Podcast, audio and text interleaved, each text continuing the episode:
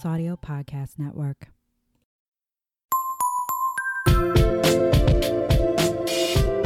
Hey, Kelley. Hey, Emily. You know what I was doing the other day? What? I was perusing through a history book and I noticed something really weird. What's that?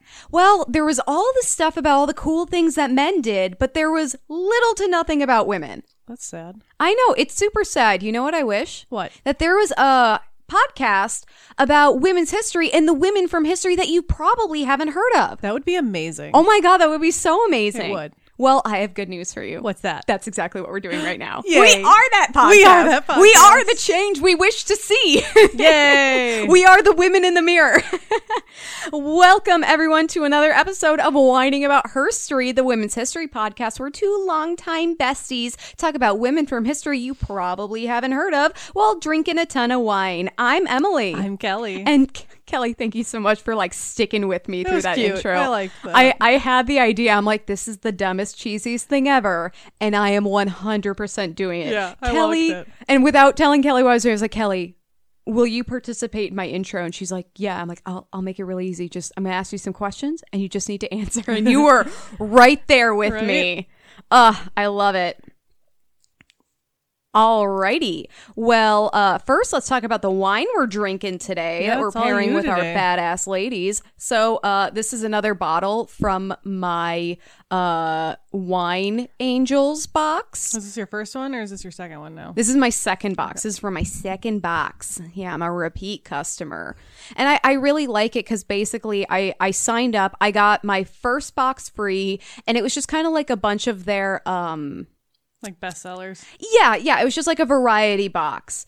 And I basically like pay $40 a month and all that money goes into my account. So whenever the hell I feel like it, I can just go and buy a bunch of wine that I basically already paid nice. for. Yeah. So this box was a ton of fun because I'm just picking everything. I'm like, I still have money to spend because it takes a while to drink 12 bottles of wine, you For guys. a few months. It kind of reminds me of uh do you know those uh they were like Christmas saving accounts or gift saving accounts? Basically, banks had this thing where at the beginning of the year you open up this account, you put so much money in it every month and it's for your holiday presents. At the end of the year. So it's basically you've been saving for your Yeah. presents. And it's kind of like that, except I get to dip into it way more frequently and I get to enjoy my purchase while I'm saving up for the next one. Yeah, that's pretty nice. So this is uh, a Pinot Grigio from Clarksburg, California. It's Karen Birmingham. And uh, actually, this may have been from the first box.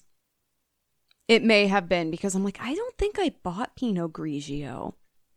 Whatever. It's from, From one of a the box. It's from a box that was full of wine and I didn't ask questions. So this is 2009 Pinot Grigio and the back says, "All great wines begin in the vineyard. Thank you, angels. See, I'm an angel because I'm buying wine from them. So that's like a bonus because now I will ascend into heaven during the rapture. And I'll All be just a wine. I'll be a collection of eyes, no feet, and wings. Isn't that what biblical angels are? Like they're super crazy looking. I mean, they're not little people with wings. Sometimes I was gonna say it depends because like in some paintings, like biblical paintings, yeah, they're like cherubs. yeah. But yeah, a lot of times they didn't have feet. But I think, I don't know if it's like their gowns were too long that they just didn't see their feet, or if they just didn't have. Feet. No, I think when they describe, I think that's what people did to illustrate the like angels. Like, okay, everyone's just gonna know this is a person with wings, but like in the Bible, angels are like fucking crazy. Anyway, I'm one of those now. With your support, I am able to work with the Lang twins family, innovative fifth generation growers, to make this wine just for you, just for me, Kelley. Your Pinot Grigio is growing along the delta where the cooling waters and maritime breezes create an ideal microclimate for growing grapes. That that makes me want to move into a house on the shore and make it all beach themed. Starfish and shells Right, and every- netting everything is, like, everywhere. It's like the white wainscoting with like the Yes. sea color and then some tans Oh. to mix it all in. like that really light blue that you Yeah. always see. I'm just gonna get a giant lobster mounted over my bed. And I'm gonna tell everyone, yeah, I killed that fucker. I wrestled it in the ocean. Don't you see how beachy my house is? You believe me. right? It's a true story. Uh, crisp, refreshing, delightful. Enjoy this gem from Clarksburg. So yeah, that is the wine. Again, women don't drink while pregnant. It's the biggest, longest comma pause ever. I it just it and it's oh they always drop it down to the second line. They say women shouldn't drink wine. Comma. Drop down Yep. to the next line while pregnant, or like they put in parentheses, or it's like there's a little asterisk and at the very bottom while pregnant. While pregnant. Wine wine doesn't Or want to be drank by women apparently. All right, what are we cheersing to? I don't know. What are we cheersing to? Um, let's cheers to your nephew. There you go. Yeah, He's turning birthday one. today. Yeah, happy on the day we're recording. little Neffy. This is for you, buddy. Only 20 more years. And then you can drink too. Yep, we're counting them down, bud. This is very refreshing. They said crisp and refreshing. And I'm like, yeah, it's it doesn't have Definitely a crisp. bite or acidity hmm. to it or anything. It's wouldn't- very smooth. It's it's very smooth, but there isn't like there's no like standout flavors. You know what I mean? Yeah, I Like mean, it's just very Pinot Grigio is not usually my Pinot favorite Grigio. anyway, but like the- it's a white wine.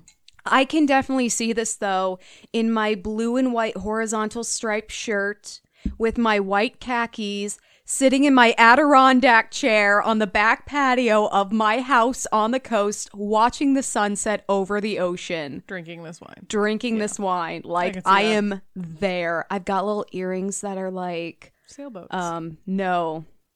The steering wheel. What's Oh. that thing called? It's not the steering wheel. nope. I know what you're talking about. Oh my though. god. I'm basically imagining myself as Linda from Bob's Burgers when she thinks that they're going to go sailing and she's got those giant earrings that I'm are totally imagining you as Helena Bonham Carter from uh, Sweeney Todd. the Oh my god, how's that It's, song? it's go? literally called a ship's wheel or a boat's wheel. okay, ship's wheel. Maybe I'm just wheel is the word that's escaping.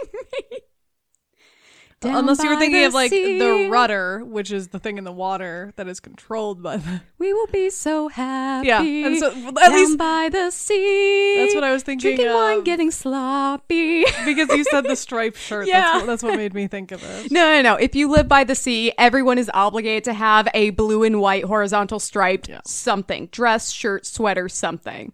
Uh all right. Well, uh I do have a say their name, Bring them on out. but Should we do it in the middle because it pertains to your story? it pertains to my story. So in an uncharacteristic twist, because we're full of surprises, I am going to save it for my segment because you, my dear friend, are going first today. But you are definitely going to want to stick around for my say their name because this is a fan favorite person. oh, I'm and Kelley doesn't even know. I've got some. know. I have props that I'm gonna whip out when my story comes. Wow. It's gonna be amazing. So stick around, or just skip Kelley's story and go prob- straight I to mine if you can't like, wait. burned the house down had I gotten props. oh Maybe no! Maybe not. Okay, so I'm covering Mabel Stark. Oh, of the uh, Of the, Boston of the Star- Winterfell no. Starks, Yeah, right. No, of the Tony Starks. kind of somewhere in between. Oh no! Uh, due to like where she ends up in life, her story got embellished both by her and by other people. You'll see why.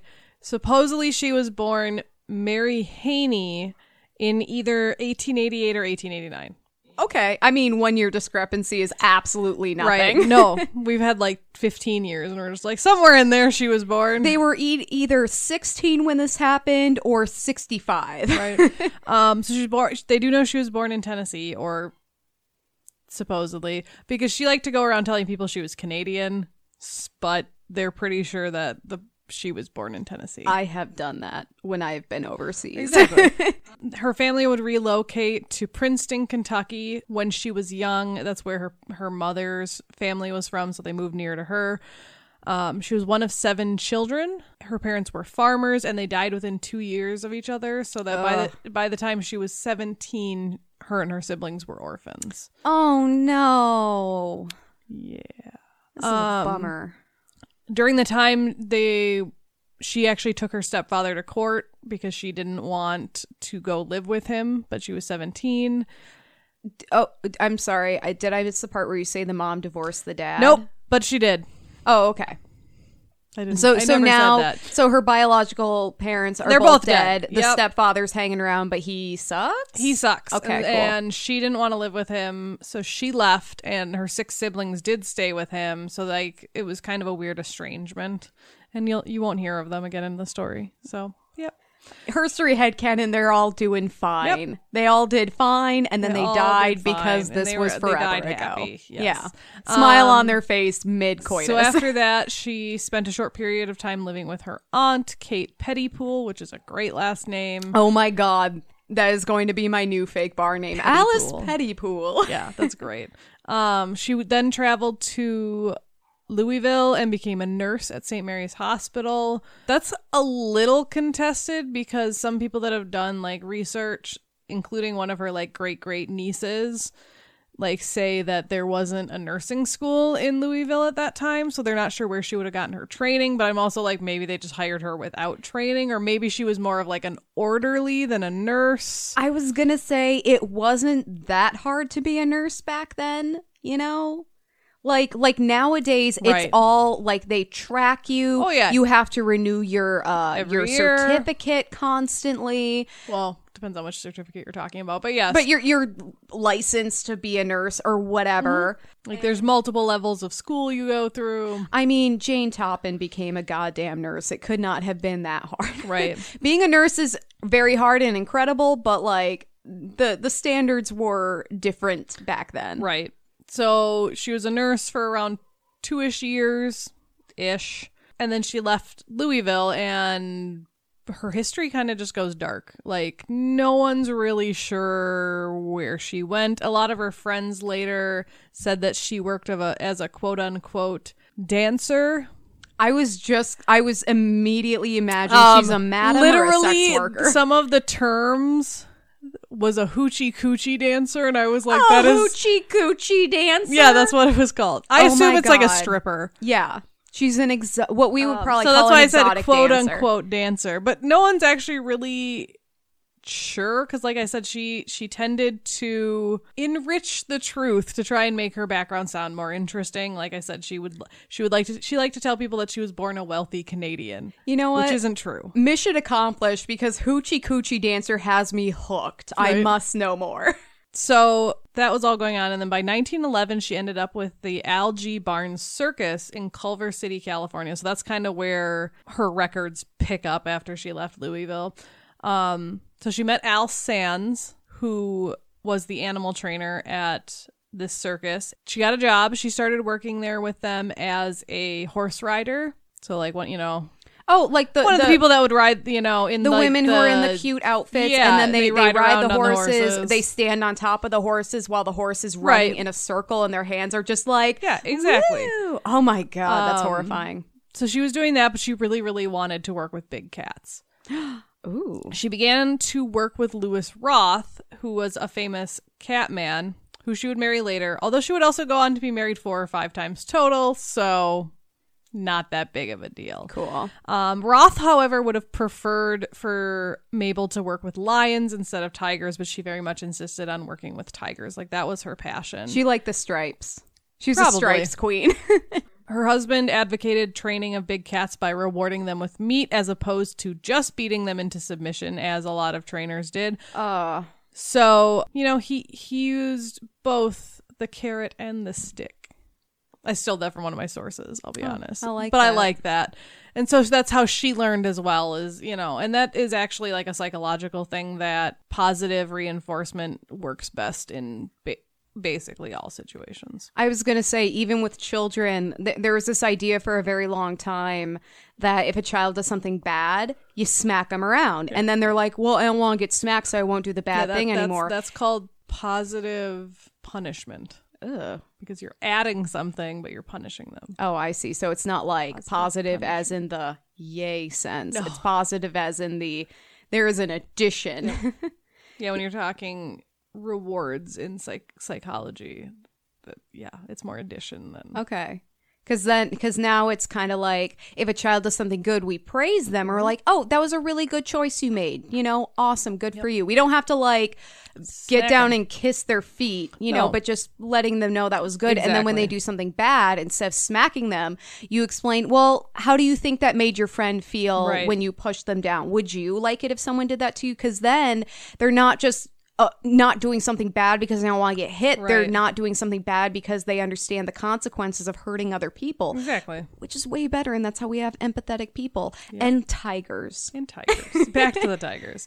Uh, so after working with Roth, she did soon become a tiger trainer in the ring of the circuses. At first, they had her working what they kn- called a balloon act, which I didn't actually look up what that meant, but I assume like something that was fake. It like appeared to be what it wasn't, Right. Because it had her quote unquote riding a lion, which I'm guessing she wasn't. i her three head cannon she um, was riding a lion on a platform and then at some point pressing a pedal to release fireworks at some point during her act. So I'm guessing she was probably standing on a platform like behind the lion, but it made it look like she was probably standing on its back. I don't know, but that almost assumption. sounds harder than riding the Right? actual lion like like someone has to be pulling the cart while ducking behind the lion and you have to make sure it's in Right. rhythm with the lion and you have to I have no balance on the cart while making it look like you're maybe wobbling on the lion right. I don't know. So that's what she did for a little while, but by 1916, she was presenting her own Tiger Act. However, during one of her shows in early February of 1916, she was severely mauled by a lion named Louis while rehearsing for the Pacific Electric exhibit for a show in San Bernardino, California. oh mabel Her husband, who was still Roth at this point, fired blank ca- cartridges from a revolver into Louis the lion's face oh amid the screams of his wife and spectators who had gathered to watch the rehearsal. The lion seized Mabel's left arm into its mouth and rolled over a number of times. Just as a, a side note, her husband had actually been mauled earlier that day by a different lion named Jeff. Well these things come in threes so who's next right. And the lion that he, or the tiger that he was rescuing his wife from also swiped at him, um, leaving deep injuries in his arm before he was able to fire at it. oh it was a tiger Did I say lion? i thought you said lion no, it was a lion. Okay. oh okay She was working with lions. okay in this case, apparently. Um, Mabel was dragged unconscious from the cage and rushed to the hospital where she was treated for a mangled and broken arm. Obviously. yeah Uh, this actually super didn't phase her. This was actually her third mauling in uh, three years, so she just kind of kept right on rolling. She's averaging a mauling a year. Yeah, basically. Um, cause She's like, I got it over with for the year. The rest of the year is going to be great. I got my mauling out of the way. I'm. It feels so good to get that over with. Yep, because in 1914 she was attacked by leopards during a parade, and in 1915 she was mangled while in California. It doesn't say by what, but it would either be a lion, tiger, or leopard. Some kind of Some large kind cat. of large cat. Yeah, Th- There was an alley cat that bit her, and she's like, "Count it. This is my mauling for the year. Yeah, right. We're We're good. done." Universe, leave me alone." right. Uh, during her recovery, she went on to a, or slightly after. They didn't really give a timeline. A lot of her stuff is just kind of like this happened. Yeah. Um, but at some point, she adopted a sick tiger cub that she named Raja and raised him herself. She's Jasmine. Right. she raised him to perform what they would become famous for, which was a wrestling act where they would wrestle together. Oh um, She accomplished this by romping and playing with him as a cub, um, and keeping her in her in her apartment as a pet.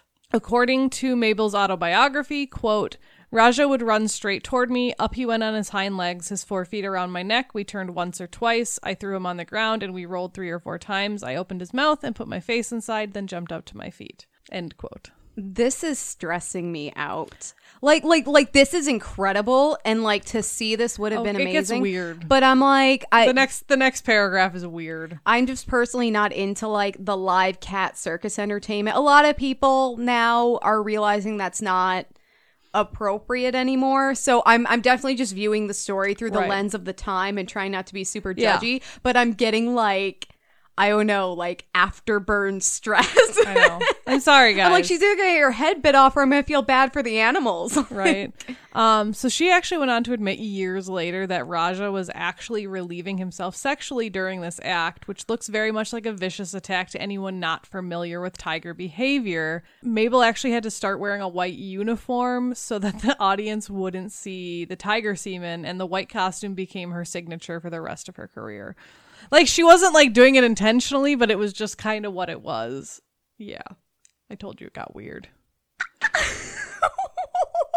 My face right now. Yeah, Emily is just, like, shocked. froze into a look like I didn't know whether to laugh or be horrified or dis. I know. What the fuck? I told you I need we needed something lighter this week. Oh and this my is apparently god! What I went so with. she is basically having like the She's- tiger she's thinks they're having she's ass- foreplay. she's assisting the tiger in masturbating, is the way I'm looking at it. but for the audience, it looks like, oh She's man, that's a that's a Yeah. tough tiger, and uh, and she's just like, this tiger is horny as hell right now. Right, exactly. Oh my god! What the fuck?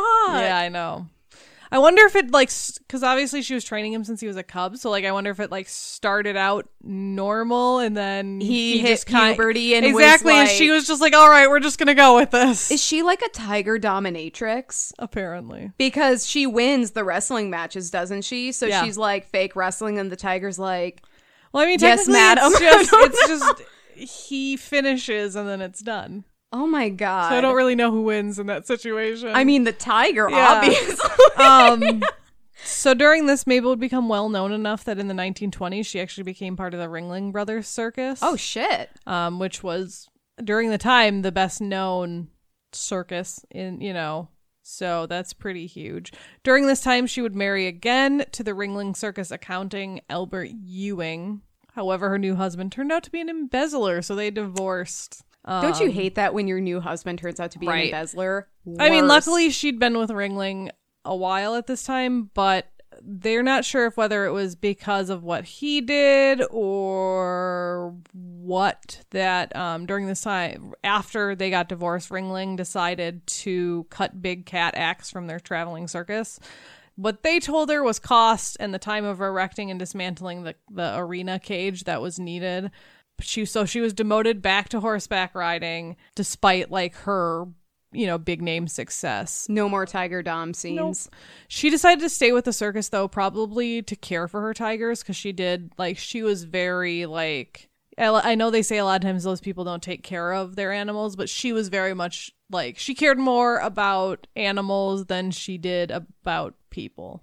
Yeah, yeah. She she Like, those were her babies. Deeply. She took care of Exactly. them. So Okay. she stayed on to work not only as a horseback rider, but take care of them in the circus menagerie because they kept the tigers, obviously, just to like Do be like, look, like we have zoo? tigers. Exactly. Yeah, like a traveling zoo. Um, during this time, she met and fell in love with Art Rooney and made her him another one of her husbands. Woohoo! All right. He had That's his own. He had his own quirks. Although I, I, I think I would have liked him because he he went around in nail polish and rouge, which was a very eccentric habit for a man in the 1920s. Yeah. She later wrote about him, quote, I was told he never went with any girl that he was supposed to be a woman. So That's that's what people were saying about him. And then what she said about him was that she that he was the only person she ever loved enough to give up tigers for. wow. Yeah. So People accused him of basically being a transvestite. or transgender woman. I know. I'm Yeah, I sorry, sorry. Sorry for saying it in what would be their terms, but yes, like and it doesn't actually say one way or another if he really was, It, it kind of sounds like maybe he was just experimenting with gender roles, right? And gender presentation. And I mean, when because you're we, in a we know now you can be a straight man and wear rouge. Who Well, cares? and when you're in a circus, things are all so Every it's like I feel like everyone wears drama club. makeup, so It's the drama club. Exactly. Everyone is touching each other and wearing makeup and being That's very I- artsy. That's always what I used to say. I'm like, I have no personal bubble because I was in theater. yes. Uh, unfortunately, her husband Rooney would go on to die not long after. Oh, Um, no. There really isn't a clear record of what happened. someone who wrote a book on Mabel. It wasn't considered an, a biography. It was called The Final Confession of Mabel Stark, but it wasn't a biography, which is interesting. Maybe it was like a historical fiction, like kind of, based yeah. her life. that's yeah, basically. And the guy who wrote it hypothesized that he was mauled by Raja and that she felt responsible. However, um, an article he wrote in the Guardian makes it clear that that's that is fiction, um, and that the real circumstances are just considered a mystery. Like no one knows what happened. to People were dying like crazy back then, you know? yeah. Yeah. It didn't take much. After that, Mabel said that she could find no pleasure or happiness anywhere except with the tigers. oh, they're her babies.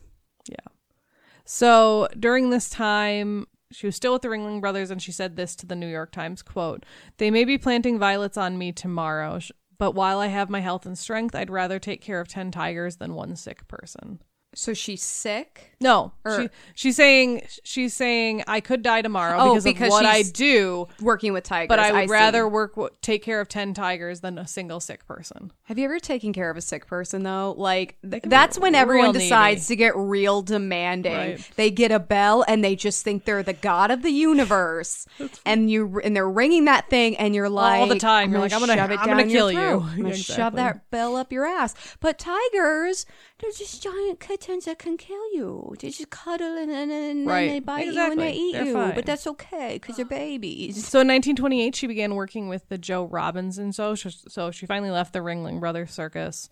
Um, and this was just another circus. They were performing in Bangor, Maine, Great, great town. I know. Great town. And it was about in front of about 6,000 fans. What she didn't know is that her tigers had not been fed in around 48 hours before they were led into the pit. No one really knows why. She must not have been with them. So during her show, she slipped in the mud and was attacked by two of her tigers. Yeah. Sheik tore into her left thigh while Zoo chewed on her right leg. The deltoid muscle of one of her shoulders was ripped away, as was one of her breasts. Her scalp was nearly torn off and blood filled her boots. She was rescued by Terrell Jacobs, who is the circus's lion tamer, who dragged her out of the cage while fending the tigers off with guns and spears. I am gripping my tits so hard because it's like when you see someone get their hand caught in a car door and then you have to grab your hand like oh my god this is why you have to take care of the animals you guys Um, it took over 300 stitches to, to close her wound, and she was told to take a year off, but returned to her tigers within six weeks. weeks Weeks. jesus mabel When she returned to the ring, she was swathed in bandages and walking with a cane. So, just a side note that I threw in here. So, she would go on to work with tigers over nearly 60 years and would be mauled and seriously injured over a number of those years. Uh, at one point, she actually worked with up to 18 cats in one ring. jeez that's a lot of and the- moving animals to keep Right. track of The- See, the thing is, though, the appeal of training tigers, which is how she put it, she put training them, not taming them. right never diminished. Quote, For me, there is no greater thrill than stepping into a cage of those glorious beasts and matching wits with them. That's insane Right. I don't think I could ever do that because the the worst case scenario is all too real and I'm not comfortable with getting my tit torn off by a hungry tiger Right, exactly. or lion I'm not or any kind of large cat. Right. Uh, so later that same year, when they were in Montreal, a newspaper wrote about her quote: "The intrepid and beautiful tiger tamer puts her tawny cats through a difficult routine, including that blood-curdling moment when the music stops and one of the tigers rebels, and she, after much whip cracking, shows that she is master." wow, cuz you you have to kind of like Yeah, be dominant. exactly. She's tiger dom. They have a whip. um, so after that, she would go on to perform at the Sells Floto Circus, and then would go rejoin um, the Barnes Circus after it was sold to Ringling. So essentially, she ended up back with the Ringling Brothers. She was nicknamed Tiger Girl or Crazy Mabel.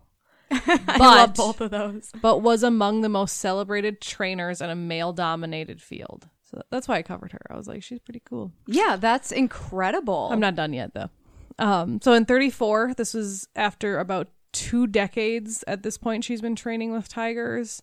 The circus historian Earl Chapman pra- Earl Chapman May praised Mabel as a premier trainer, saying, quote, She continues to be without equal in America, and for all I know, without rival elsewhere in the world. Yeah, because I mean, were there any other women who were taming think so. large animals? But I mean, like he's this? saying like or training. Sorry. no, I don't think so. I think she was one Yeah. of the first and only. But I I kind of wonder if he's also like referring to the men too. Like she's like, yeah, no, it- like this isn't a gender thing. She is just right. the best, regardless. Right. She stayed with that circus until it was fully absorbed into the Ringling Brothers Circus during the season of 1938. During that time, though, before it was absorbed, she would actually be filmed by Paramount Pictures for King of the Jungle. In the film, she is seen putting her tigers through their paces when fire erupts in the big top. Oh, Yep. So after she left the Ringling Brothers this time, she toured with small circuses and lived in Japan, where she also performed circus acts during the 50s. Again, she kind of just fell off the grid. No one's really quite sure where she went or what she did. well, the other thing is too. We're skipping from the late 30s to the 50s. yeah, and there was like a lot no of sh- information. But there was a lot of shit going on in the world. Yeah, uh, exactly. namely And World War just kind- II. I don't think people were into circuses. You, No. you you couldn't spare the the money, the materials. Which is why I was surprised that, like, in the 50s, she lived in Japan. I'm like, wow. yeah. That- well, I mean, that was after the war, but still, like, that. Mm. that's what an unconditional surrender will do. Yeah, right. she would go on to return to California and work at a place called the Jungle Compound, which later changed its name to Jungle Land. So she would go and she started working with their large cats. So she ended, you know, she was doing what she loved. She would also go on to appear on TVs throughout the 1960, you know, just guest stunts. You know what? Bring Your Tiger. Sometimes just if there was um, something to do with a big cat on, on right TV, or she was there. or an unusual occupation, like she was on a show called What's My Line. It was like dirty jobs for the 60s. Yeah, basically. She and Mike Rowe would have been best friends. Exactly. In 1968, Jungle Land was sold to a new owner who disliked Mabel and fired her. Oh, what the hell? Right. Soon after she was fired, one of her tigers escaped during a busy day and was shot. Oh, no. Mabel was extremely angry about this and hurt that they killed the animal and felt that if, if they had just called her, that she could have safely secured the tiger and it would have been fine. Right, because she's been working with these animals for decades, like what, Right. 50 years now? Well, Because in the in the these particular ones maybe 20. but right, but large cats. Yeah, so exactly. she she, She understands their knows. behaviors, their cues. She knows how to like respond to aggression. Right. She's clearly not afraid to get bit. Right. Three months after that incident, and this is a trigger warning, so people with suicidal ideations might want to just skip the next like 15 oh seconds. no! I Can told I you. skip the next 15 seconds? leave like I was going to do last week. Um, so three months later, on she unfortunately killed herself by an overdose of barbiturates. In the last pages of her autobiography, "Hold That Tiger," she wrote, "Quote: The chute door opens as I crack my whip and shout, "Let them come!" Out slink the striped cats, snarling and roaring, leaping at each other at me. It is a matchless thrill, and life without it is not worthwhile to me. End quote. She died on April twentieth, nineteen sixty-eight. So she was 80 years old. Oh my! So I mean, she was God. she was old. That's. I mean, that's still tragic because it, it's not like Right. um. Who did you cover? She where she had like a debilitating ill. She got really old, but she had a debilitating illness, so she couldn't. Was it Martha Gellhorn? She couldn't scuba dive. Yeah, she couldn't write, so. and she ended up completing suicide. And it was one of those things where it's Yeah. like it. it it was almost like she kind of took hospice into her own hands. She's like, I can't live a fulfilling life anymore, and I'm like, mm, I can't And I think really that's blame kind of how she this But- uh, this she feels too is you know she was like they were my life. That's still so I tragic because clearly that tiger being shot was uh, the triggering incident. Yeah, you exactly. Know? Oh, Mabel, she was honey. five she was five foot three, about a hundred pounds, and was covered with over more than seven hundred stitches from being bitten, mauled, and gouged and clawed by her striped coworkers. That's such a tiny woman. She never blamed them for any of the maulings. For many of the maulings, I'm sure some of them were. Yeah. well, so that that's great. 'Cause Yeah. It's kind of like whenever I see someone who works with large animals or dangerous animals, I never want them to get hurt, but when they do, I'm kind of like, well, that's part of this deal. This Right. that's part of you know what you're doing right now. It seems like she had a really healthy respect for that. So if she get got bit, the Yeah, animal's just like, being "No." an animal. So legacy, as I said, um, there was a fictionalized. I guess they say it's a biography, but a fictionalized account of her life called "The Final Confession of Mabel Stark," which I didn't read.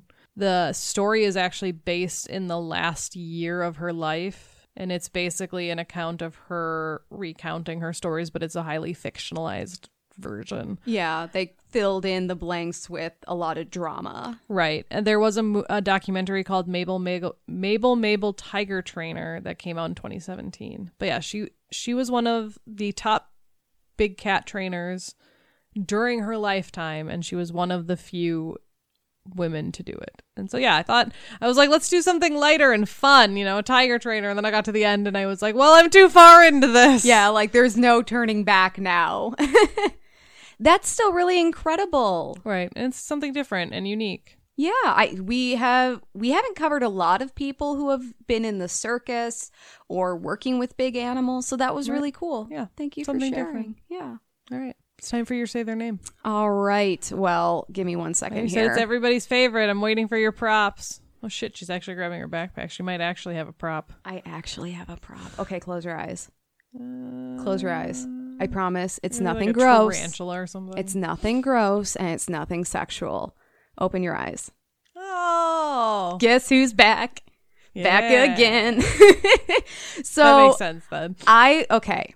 Our say their name today is Kathryn J. Atwood, one of our favorite herstory writers. Yes. And if you're a longtime listener, you remember her well from episode 51 because Kathryn was kind enough to send us uh, three books from her Women Heroes of War series. Mm-hmm. So we mm-hmm. have a Women Heroes of World War One, 16 Remarkable Resistors, Soldiers, Spies, and Medics, which I am drawing from today. Mm-hmm. And then we have one about World War Two, two and then about World War World II, War II, the one's Pacific, Theater. Yep. And know they're sitting on the shelf behind you. I know, I love them.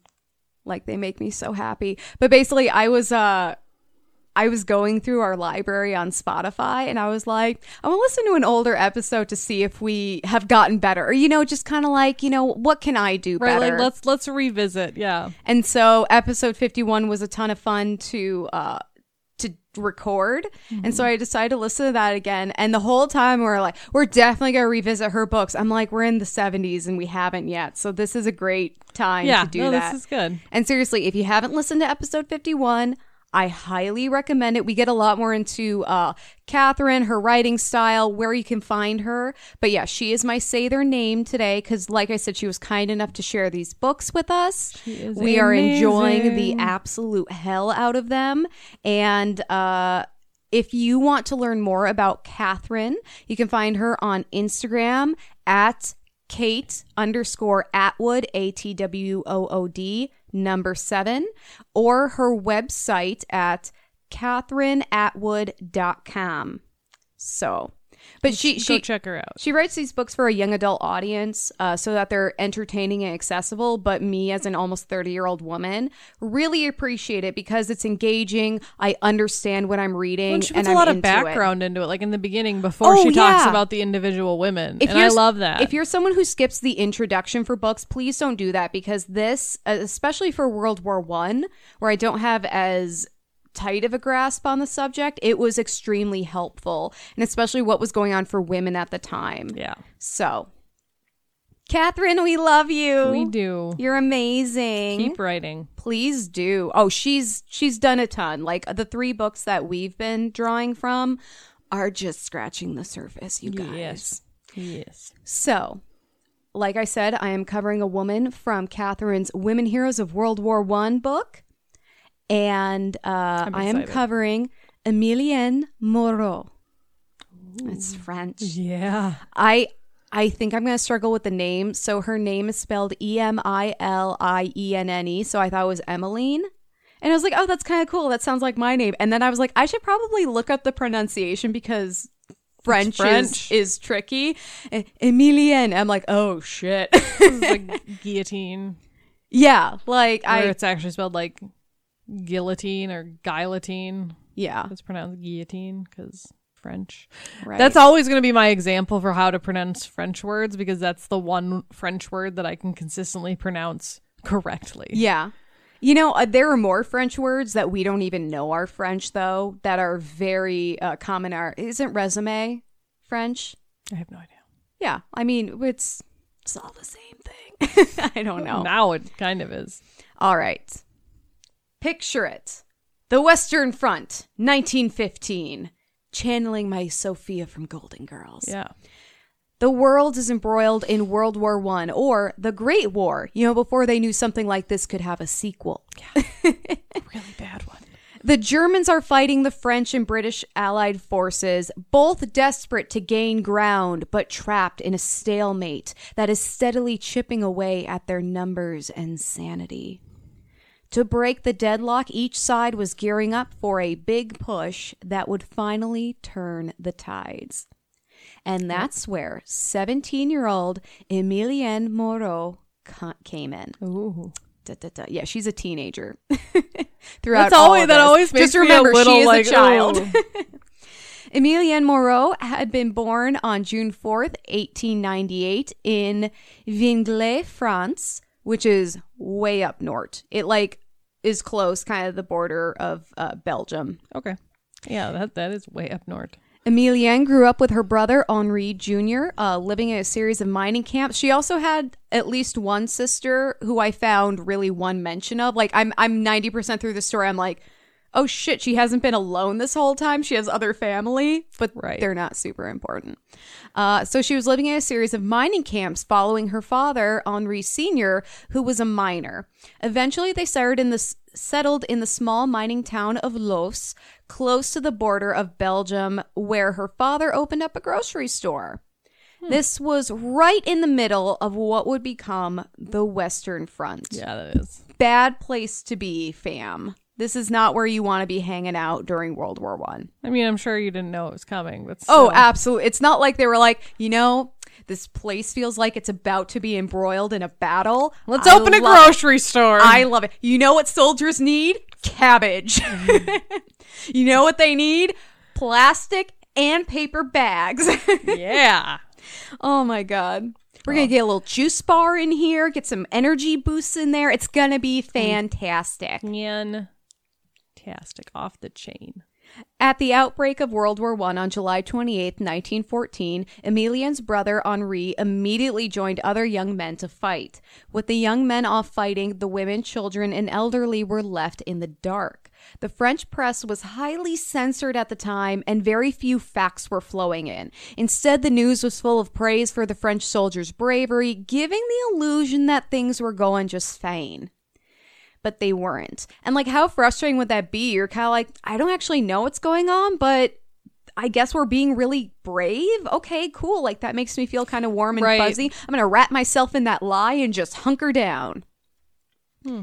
But it became evident that things weren't hunky dory when Belgian ref- refugees, I almost said referees, Don't do that. Oh my god, there's a whole swarm of people in black and white striped shirts coming at us. Run! there's just this like high pitched whistle in the distance. Right. Foul! Red, yellow flags are both, flying of, everywhere. both of them. Just. Oh my god. Oh god. Belgian refugees began flooding across the border, so they're sure. clearly escaping the shit that is going down. In response to the sign that the Germans were gaining ground, many fled Loos to d- distance themselves from the conflict. That makes sense. It reminds me of like when there's going to be a storm or Yeah, a- an earthquake or a- away. yeah, and they're just kind of like, uh, we're going to go that way because they seem to know something that we don't. Instead of fleeing, which no one would have blamed them for, Emilienne and her father and family stayed. When the Germans invaded France in August of 1914, rudely interrupting Emilienne's budding teaching career, God damn it. it was chaos. The Germans looted the small mining town, trashing Emilienne's family's grocery store, and mounting machine guns on the 72 foot high mining pit towers to defend their newly conquered territory. So they immediately like start fortifying the place using Right. whatever's there. Allied troops were not far behind, and one day, while looking out her attic window, Emilienne could see that they were heading right for the gun nests that the Germans had set up. And I Up in the towers. yeah, so I'm a bad person because I'm imagining this like you get up one morning, your hair's a mess, you're in your robe, you have your cup of coffee, your eyes are barely open, you're like, and she just "Shit." looks out her window and she sees a bunch of Allied soldiers heading to gun nests, and she just takes a sip of her coffee and she's like, "All right, let's do this." I guess that's all the caffeine I'm gonna get today. Right. You're like, guess this day's starting early. like I, I have it in my head that she's just kind of like. All right, let's do this. Like almost like a grizzled cop, Oh, even though she's a teenage girl living a very normal life. But she's just like running on caffeine and a lack of sleep. I, I believe it. Emilienne rushed out of her home to meet the French and British troops, warning them that they were about to walk into a massacre. And then she helped them to narrowly avoid being obliterated. As Allied forces used this information to count to like stage a counterattack on the Germans and kind of like get the drop on them a little, Emilienne also set up a first aid post in her home to aid wounded soldiers. Cause she's amazing. Fuck yeah. Unfortunately, after some fighting, the Allies were overwhelmed and forced to retreat, leaving Loos completely under German control. To remind everyone that they were in charge, the Germans per- performed frequent surprise searches on townspeople, threatened anyone who was suspected of suspected of aiding the allies and implemented a strict curfew. And if they thought you were being shady, Right. you're dead You're dead. game over. Like no questions need be asked. At one point, Emilienne's father Henri stayed out a bit too late one night and was nearly oh. executed as a spy. So he was captured, put in prison, and they were like gonna just like firing squad, like they were ready to go. Right. But Emilienne managed to plead for her father's freedom and life. He is a grocery store owner, guys. Chill out. Like he's not he's not doing anything. He Right, was just out a he's little fine, late. I'm he sorry. was polishing the avocados. You guys, don't you like shiny avocados? I know you do. I've seen you buy them. I've seen you.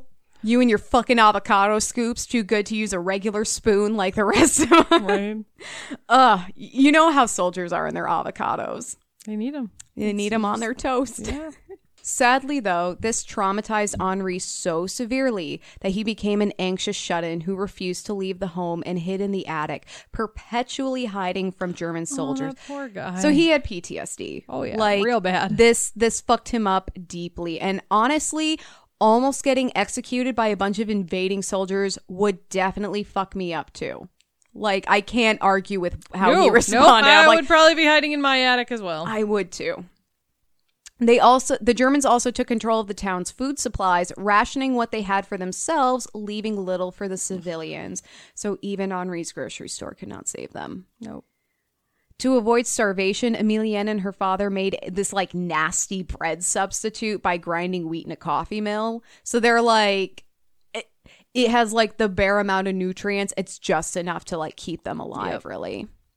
That The- sucks. The combined trauma and starvation rations killed Henri and undoubtedly many other civilians Oh, in the sure. occupied town. Because I'm sure not all of them knew how to like make some sort of substitute like that. Oh, exactly. Or, you know, you're older, you're weaker, you know. Right. I'm sure a lot of children like didn't make like it's just it's awful. And though even the ones that did make it, probably you're gonna have a lot of like problems from the nutritional deficit. Yeah, I think in everyone will correct me if I'm wrong, but I think it was Audrey Hepburn uh, grew up during World War II, and she wanted to be a dancer, but because uh, her town was occupied by the Germans, again the, the same situation happened where there was no Yep. food. So she she was like I don't know a, a young teenager, maybe th- twelve or thirteen at the time. She wasn't getting enough food, so she basically stopped growing and couldn't grow enough to be a dancer. Yeah. So she became a world famous actress and like social activist instead. right. Cool. I think it still worked out for her. But like she literally stopped growing. Yeah, she was and a very yep. tiny woman. You can see that, like, yeah, in your like bones and stuff. Like if you have malnutrition at certain ages. Right. Emilienne and other family members constructed a coffin for Henri from Mm. wood left behind by the town carpenter who had fled earlier. So they have to like so build him his own coffin and bury him. Emilienne, who had previously been a teacher, noticed how the remaining children of Loos spent their days playing in the rubble of the Germans' destruction. Great childhood. Right. Schools were obviously closed now that the town was a war zone and the children were left to their own devices. Emilienne began teaching the children out of her home and taking them on field trips to one of the town's coal pits to forage for coal to keep them warm. So she's like teaching kids out of her basement. It's freezing. And she's like, Hey guys, the fire's getting low. We're gonna go on a field trip. Everyone get your buddy. We're gonna forage for coal so we don't freeze to death. Yay! Oh my god, that's so sad. Okay, everyone look around. Name something that begins with an A. Asshole? Yeah, that man's an asshole. Congratulations, gold star. Timmy. B bomb? Yes, bomb does begin with a B. Yay! Like and like honestly, she must have just been trying to give them as much Something, normalcy yeah. as possible, but also making sure they weren't like Well, and probably they were being getting them out of the way of the Germans. you Yeah, know? because I mean, I, I can't imagine. It just takes one person to be an asshole and like blow all those kids away. Exactly. Like, I, I feel like people are not being held accountable for their horrific behavior in this situation. During these field trips, Emilienne would take detailed mental notes of the German fortifications. Where were the gun nests? Where were soldiers stationed? And where were their weak points? Wow. She knew that if the Allied forces returned, this information could give them an advantage Yeah. as it had before. So she's always watching and planning and just kind of like making trying to be ready. And, yeah. And return they did. In September of 1915, Allied forces pushed back in what is known as the Champagne Artois Offensive, which honestly sounds like a mixed drink with champagne and Stella Artois. Yeah, it does. I dare hashtag history to drink this. They drink mixed drinks. We're calling you out. hashtag Mix some champagne with some Stella Artois. Let us and know how it tastes. Let us know how it is. I mean, champagne kind of goes with everything. It's just like sweet and bubbly. Yeah, I think it'll be fine. But Put that in a. Bloody Mary. You're good to go. right. Stick Do it. Let us know it. how it is. Uh, the part of this offensive that took place in Loos is known as the Loos Artois Offensive. It would be during this push that Allied forces would use first use gas against the Germans. Hmm. Having suffered chlorine gas attacks from the Germans, the Allies knew how devastating they could be. And this is World War One is most is very well known for trench warfare and gas using gas, like gas, yeah, mustard gas. Like it's it's a fucking yeah. hellscape. Yeah. And it was on both sides, so like Oh, I, I, you can't. My point is, you can't be mad at one side over the other No, they no. both did it, gas. and it was terrible. gas is here, and it's horrible, and ma- we shouldn't use it. when it was first used in the Battle of uh, Ypres, Y P R E S, Ypres. I don't know. I say it once. Earlier that year, it killed an estimated 1,100 soldiers. Chlorine gas, at best, could cause vomiting, eye irritation, corneal burns, and coughing. At its worst, when it got into your lungs, the chlorine gas reacted with the water in the victim's lungs, producing hydrochloric acid, which would then destroy the lung tissue, leading to a painful death. You are burning, your lungs are burning from burned the, inside, out. Yeah, it's it's, awful.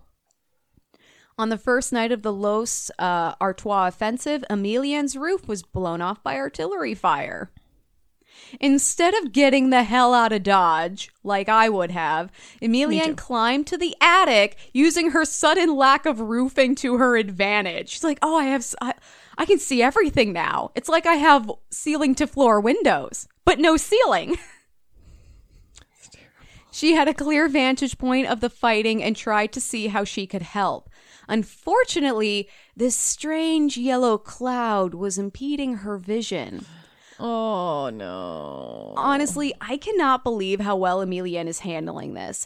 You're in the middle of a war zone, your father has died, your roof has been blown off, and then this yellow cloud, like something out of Revelations, appears out of nowhere. And you're just like, no, I got to keep watching. And remember, she probably didn't have like a clear like concept of chemical No. warfare at the No. You know, especially since the French press was not reporting what was really going on. It was just like the French are cool. This must have looked like hell on earth. Instead of curling into a ball and sobbing like I would have, Emilienne ran out of the house and into the fighting. Through the yellow ga- gas, she managed to determine that Allied forces were heading towards a gun nest in the town's cemetery.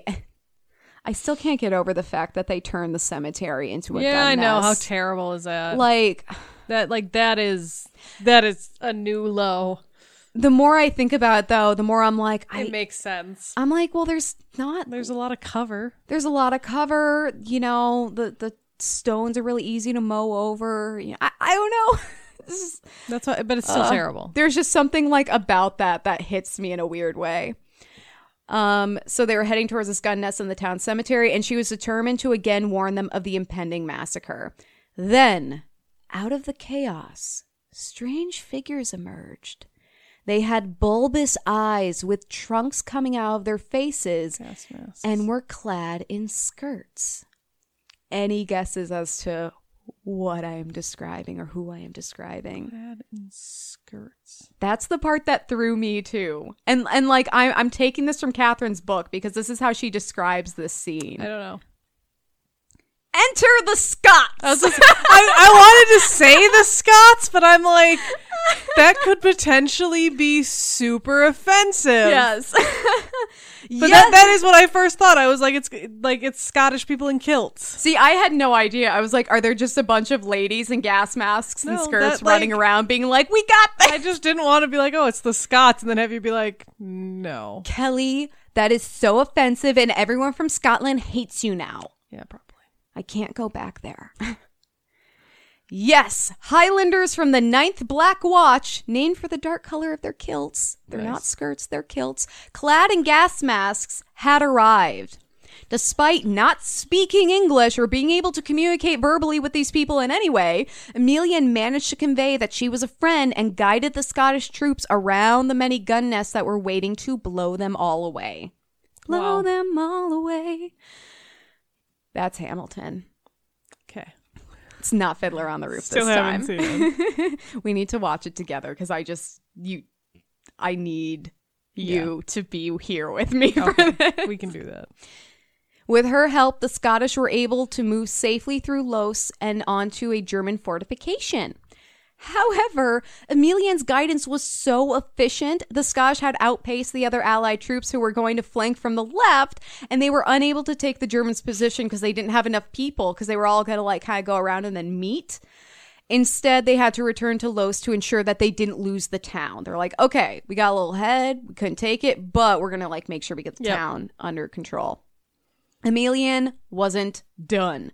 She again converted her home into a first aid station, working with a Scottish army doctor to help treat the wounded Allied soldiers. And he basically was like, Here's how you bandage bullet wounds. Here's how you do this. Here's how you do that. And she's like, Cool, got it, done. Right. He taught her stuff, and then she he was like, he, you know, she was probably like, you need to continue with the troops. I got this. You go. I'll, I'll he, help. he stayed for a while, but then nice. I he did eventually, I think, move on because he does come back a little later. Keep that in your uh your brain vault. okay. This made her home a destination for Allied soldiers seeking refuge and help. One such soldier, a wounded Scotsman on his way to Emilienne's home, was hunted down by German oh, soldiers. no. He took refuge in the cellar of a nearby home.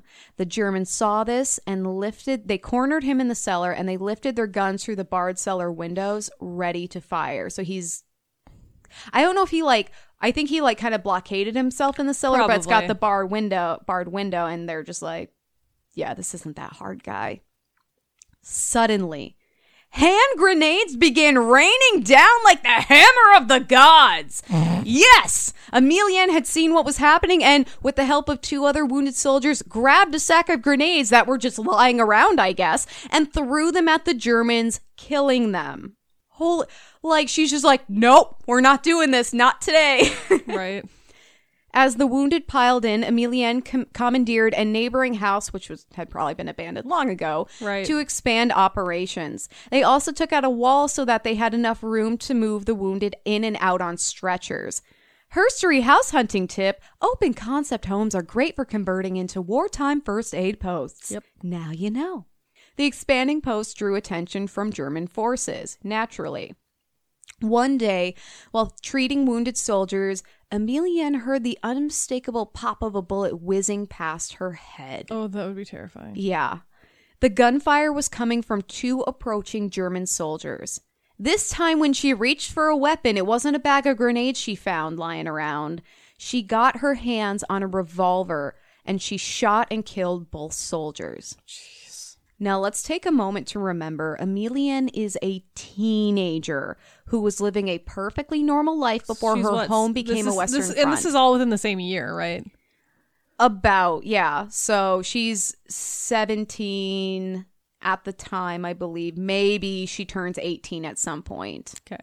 Yeah, that's But yeah, she's like 17 yeah, years no, old. Yeah, that's She was trying to be a teacher, and terrible. then the war just came blasting down her front she door. killed two people. She wasn't a warrior. They warrior. were trying to kill her, but still. She wasn't a warrior. She wasn't a fighter. She wasn't a killer. In Kathryn's book, she writes, quote, Trembling because she had never fired a gun, she called out for help. An officer came over and congratulated her, shaking her hand.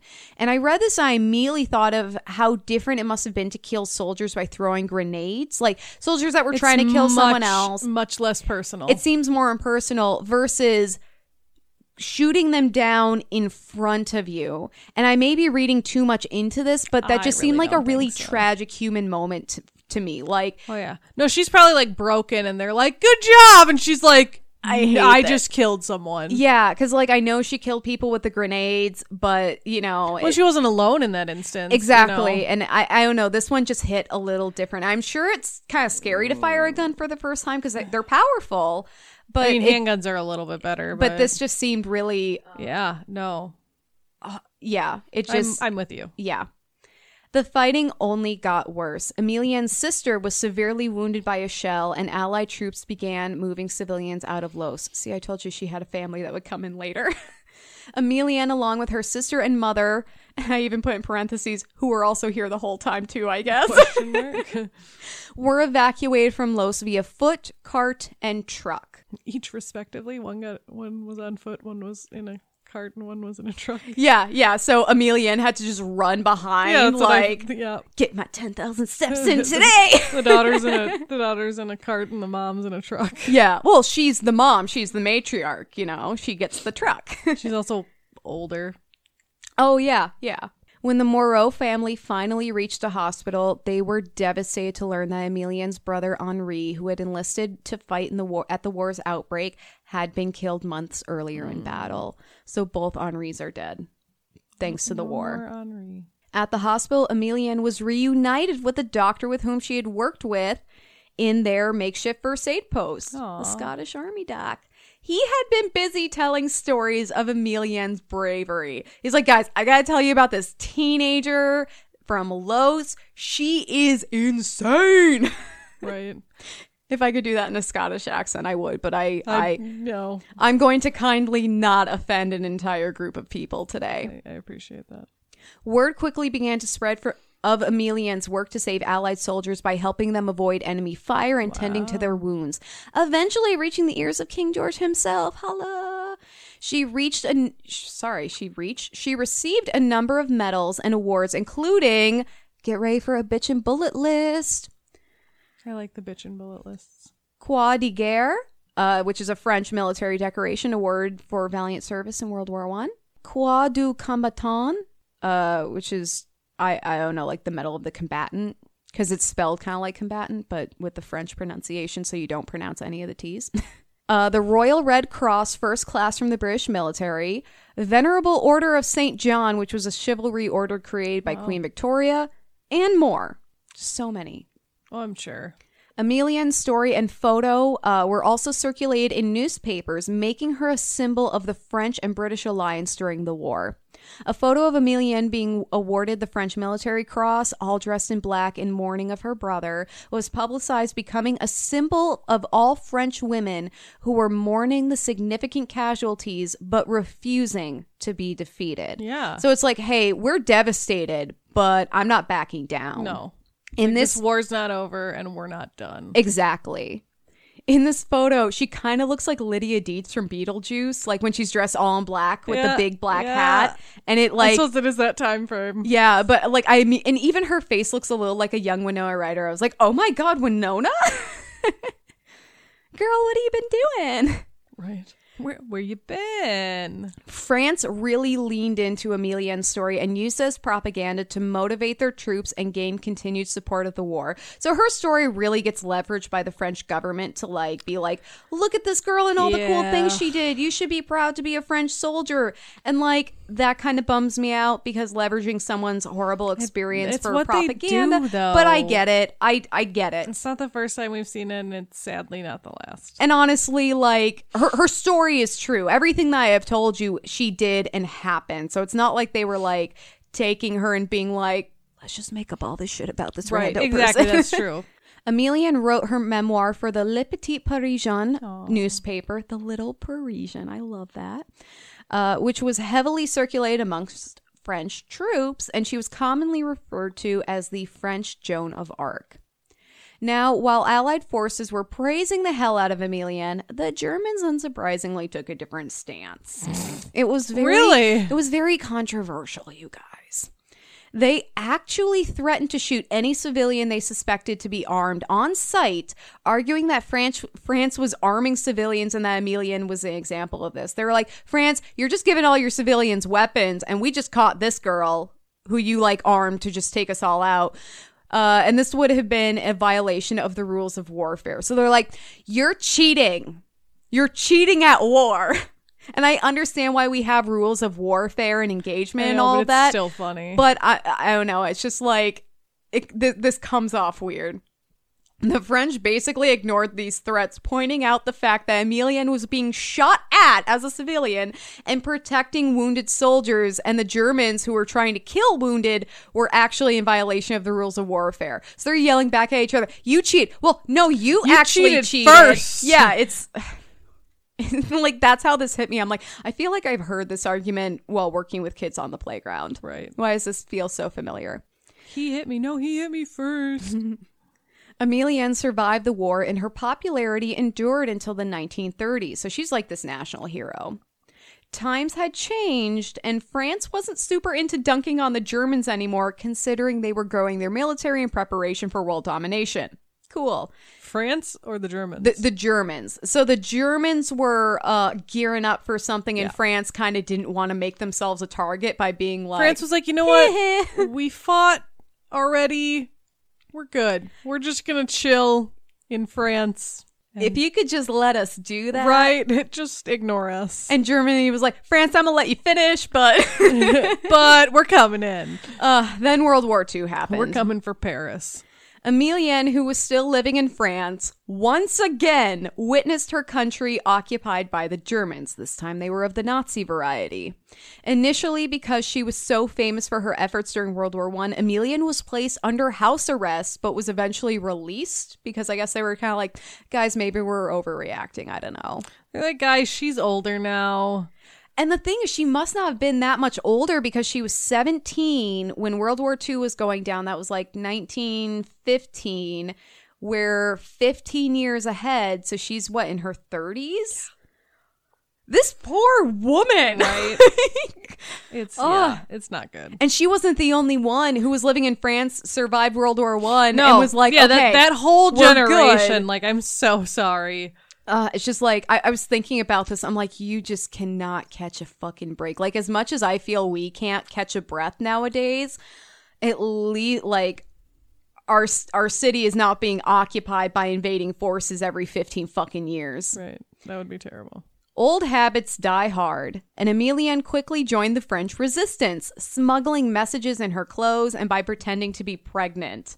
But instead of having a party ball under her dress like I do, she had like war messages. Though the Gestapo were always hunting her down, she managed to evade capture by changing her appearance frequently. And this gave me Wow. Virginia Hall vibes. Yeah. Like they were definitely friends. Oh hell yeah. Sometimes she was goth Lydia Deetz, sometimes she was the manic mom from Stranger Things, and other times she was 80s Winona Ryder from Heathers. She's are all real disappeared into the exam- character. Yeah. One of her nicknames was actually uh, Emilienne La Blonde. So she was definitely a blonde at one point, like in Mr. Deeds, which I just watched with Jared the other night. So I'm like, this is perfect. This is just in my head now. That's funny. She certainly had close calls. At one point, the Gestapo had arrested 17 of her compatriots who were all most likely murdered, uh, but she managed to escape. She like just slipped away. She also dodged a Nazi ambush where they were waiting outside her house. They spotted her and fired, but like a bunch of like red shirted stormtroopers, they missed. So, Emilienne I eventually mean, they ha- don't even have to be red shirted stormtroopers. Even regular stormtroopers are just really shitty. Well, I'm, I'm I'm like combining stormtroopers who can't hit a target and then like the red shirt guys from Star Trek. Although it wasn't that they were bad at shooting, they just died. Yeah.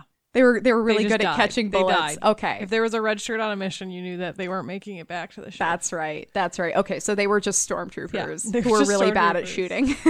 which is normal for a stormtrooper. Quick side note: There's a great Lindybeige video about why people are bad at shooting each other, and uh, how, especially in World War One, there were instances of um, soldiers seeing enemy soldiers walk by and they weren't spotted, and they would just let them go. And when they were asked, "Well, why didn't you shoot them?" and the guy was like, "Well, they weren't doing anything to me." And so that's why now we have those uh, Yep. shooting targets in the shape of people, so that we get accustomed to firing at human shaped objects, which is insane. Uh, so Emilienne eventually had to escape to England on August 7th, 1944. Emilienne managed to survive World War II and was recognized by the French government again, being elected to the French National Assembly, where she spent decades fighting for women's rights. Woo, Woo, woo, woo. You know, we love a good women's rights activist up Yeah, in here. do. On January 5th, 1971, at 72 years old, Emilienne Moreau died peacefully and is buried in Lens. Aw. Legacy. Emilienne has been recognized in France and has received a butt ton of awards, and she has several schools and streets in France named after her. And I, I'm like, I'm not going to So, list any all out. French listeners, you probably know who we're talking about. Yeah, and like seriously, for our international listeners, if you have any pictures of things that the women we've covered are named after, I would love to see that. That would mm-hmm. just make my day. Or money, or anything. Anything we mention. Yeah, Canada, send me a picture of uh, some Viola Desmond money because I want to see that. cool. Emilienne's story is one of strength and survival against great odds. She proves that anyone can stand up and fight. Yeah, she does. So, Kathryn, thank you so much for bringing Emilienne's story into my life. And uh, seriously, check out Kathryn Atwood's books. Uh, so, so this is like her Women in Action series. I think I called Yeah. it Women Heroes series, but it's her Women in Action series. And again, you can find Kate Atwood on Instagram at Kate underscore Atwood seven, and her website is Catherine atwood.com that's k-a-t-h-r-y-n a-t-w-o-o-d She's dot com amazing. and and that also has all of her social media links on it too Yes. but kathryn thank you again we're definitely going to be revisiting these books more oh yeah. It, it was one of those things where i kept thinking it's too soon and then i was i just got distracted and i'm like i need to cover a woman that i didn't find on rejected princesses Yeah. Ah, all right It's okay. I didn't find this one on Rejected Princesses. How did you find your lady? I'm always curious how we find our ladies because I don't have a process. They they just kind of happen each week. Yeah, I just kind of like went out looking and stumbled across it. It was very interesting. They they find us. Kelley. Exactly. They they call out to us from beyond. Beyond what? I don't know. Just beyond. Beyond the yellow brick road. Yeah, there you go. Yep. So Kelley, what are you thankful for this week? Uh, that's a hard one. My my coworkers, they've been everyone's really had to step up and kind of go outside our normal in a box like this is what I do every day and assist new people and you know make sure everyone's covered and they've all just been really great to work with like there's no there's no like at least outward complaining and stuff and everyone's really just kind of been like okay nope this is you know what we got to do and we're all just kind of standing up and doing it No one's like, that's not my job description. Everyone's like, hey, this needs to get done. Let's do it. That's great. I'm not saying that eventually some people won't be that way, but right now it's good. That's awesome. I'm glad to hear. What are you thankful for?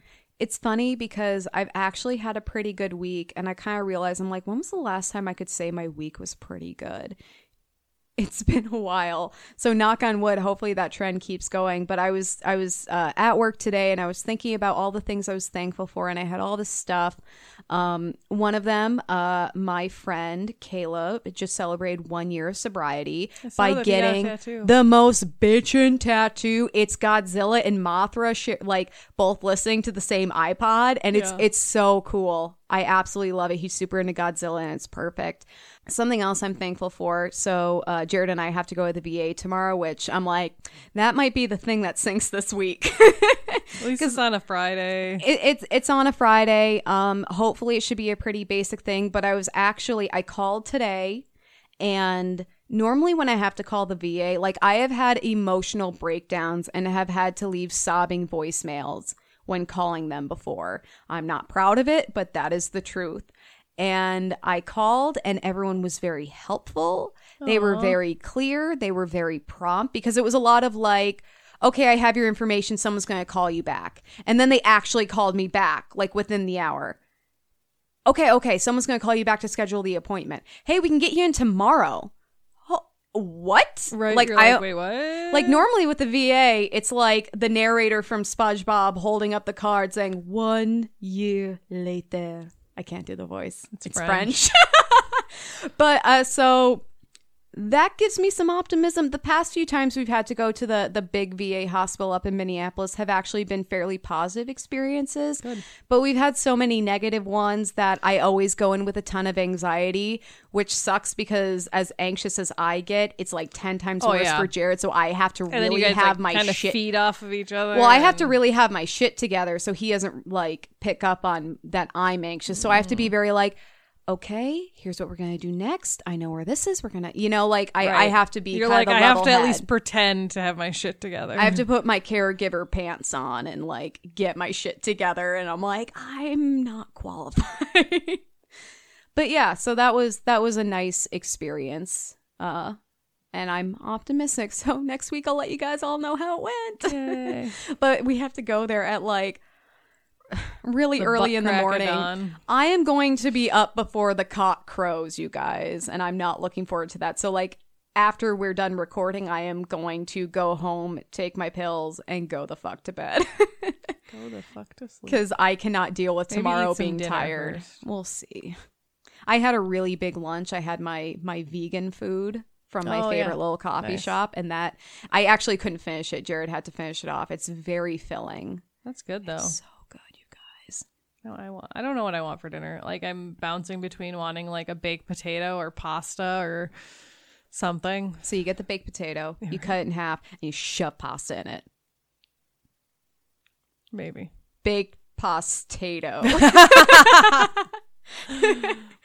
Baked potato. I found it. Baked potato. baked potato. That's what little kids call it. By the way, I also just want to say I am so thankful for you guys, listeners, Yes, because so Kelley, much. Kelley and I have noticed our our downloads have just been shooting the fuck up. So welcome and thank you and we oh my god, you. I am just absolutely amazed. So th- yeah, thank you for joining us. Thank you for sticking around because I we started out so small and with such little momentum as far as like downloads and listeners go, and especially this year we have seen it like gaining mo- yeah, We are a so good. snowball rolling down a hill after Scooby Doo and the gang here. It's amazing. and we love you. We love you so much. Thank you so much for your support. If you really, really, really want to support us, please rate us five stars wherever you listen and leave It a written comment It because we lot. love reading those. Yes. That makes my day. Maybe Sometimes we'll I need you it. on our Instagram then. Sometimes I need to like directly inject that positivity into right? my Like, veins by oh, reading your comments. me. Um, you can also subscribe to our Patreon for as little as one dollar a month. Uh, we also have like new magnets and stickers, and we're feeling pretty like excited. So we may just throw some shit in there, even if you subscribe at one dollar a month. Right. And by maybe, I'm like, yeah, we're definitely gonna th- throw a little goodies your way because we love you so much. Uh, so that's patreon.com slash whining about herstory. Uh, you can also like us on Facebook, whining about herstory, Instagram, WAH pod. Twitter at WAH underscore pod. Our website is whiningaboutherstory.com and our email is whiningaboutherstory at gmail.com. Send us emails. We'd, we'd love to hear from you or your suggestions or your people or, you know, whatever. I still want to hear your bad kiss stories, or Yeah, even your really the- good kiss stories. Your, I want to hear your kiss story. Your kiss story. That'll be your spinoff. Your spinoff. History. All right. Well, thank you so much for listening to another episode of Whining About Herstory. I'm Emily. I'm Kelley. and have an empowered day. Bye. That was beautiful.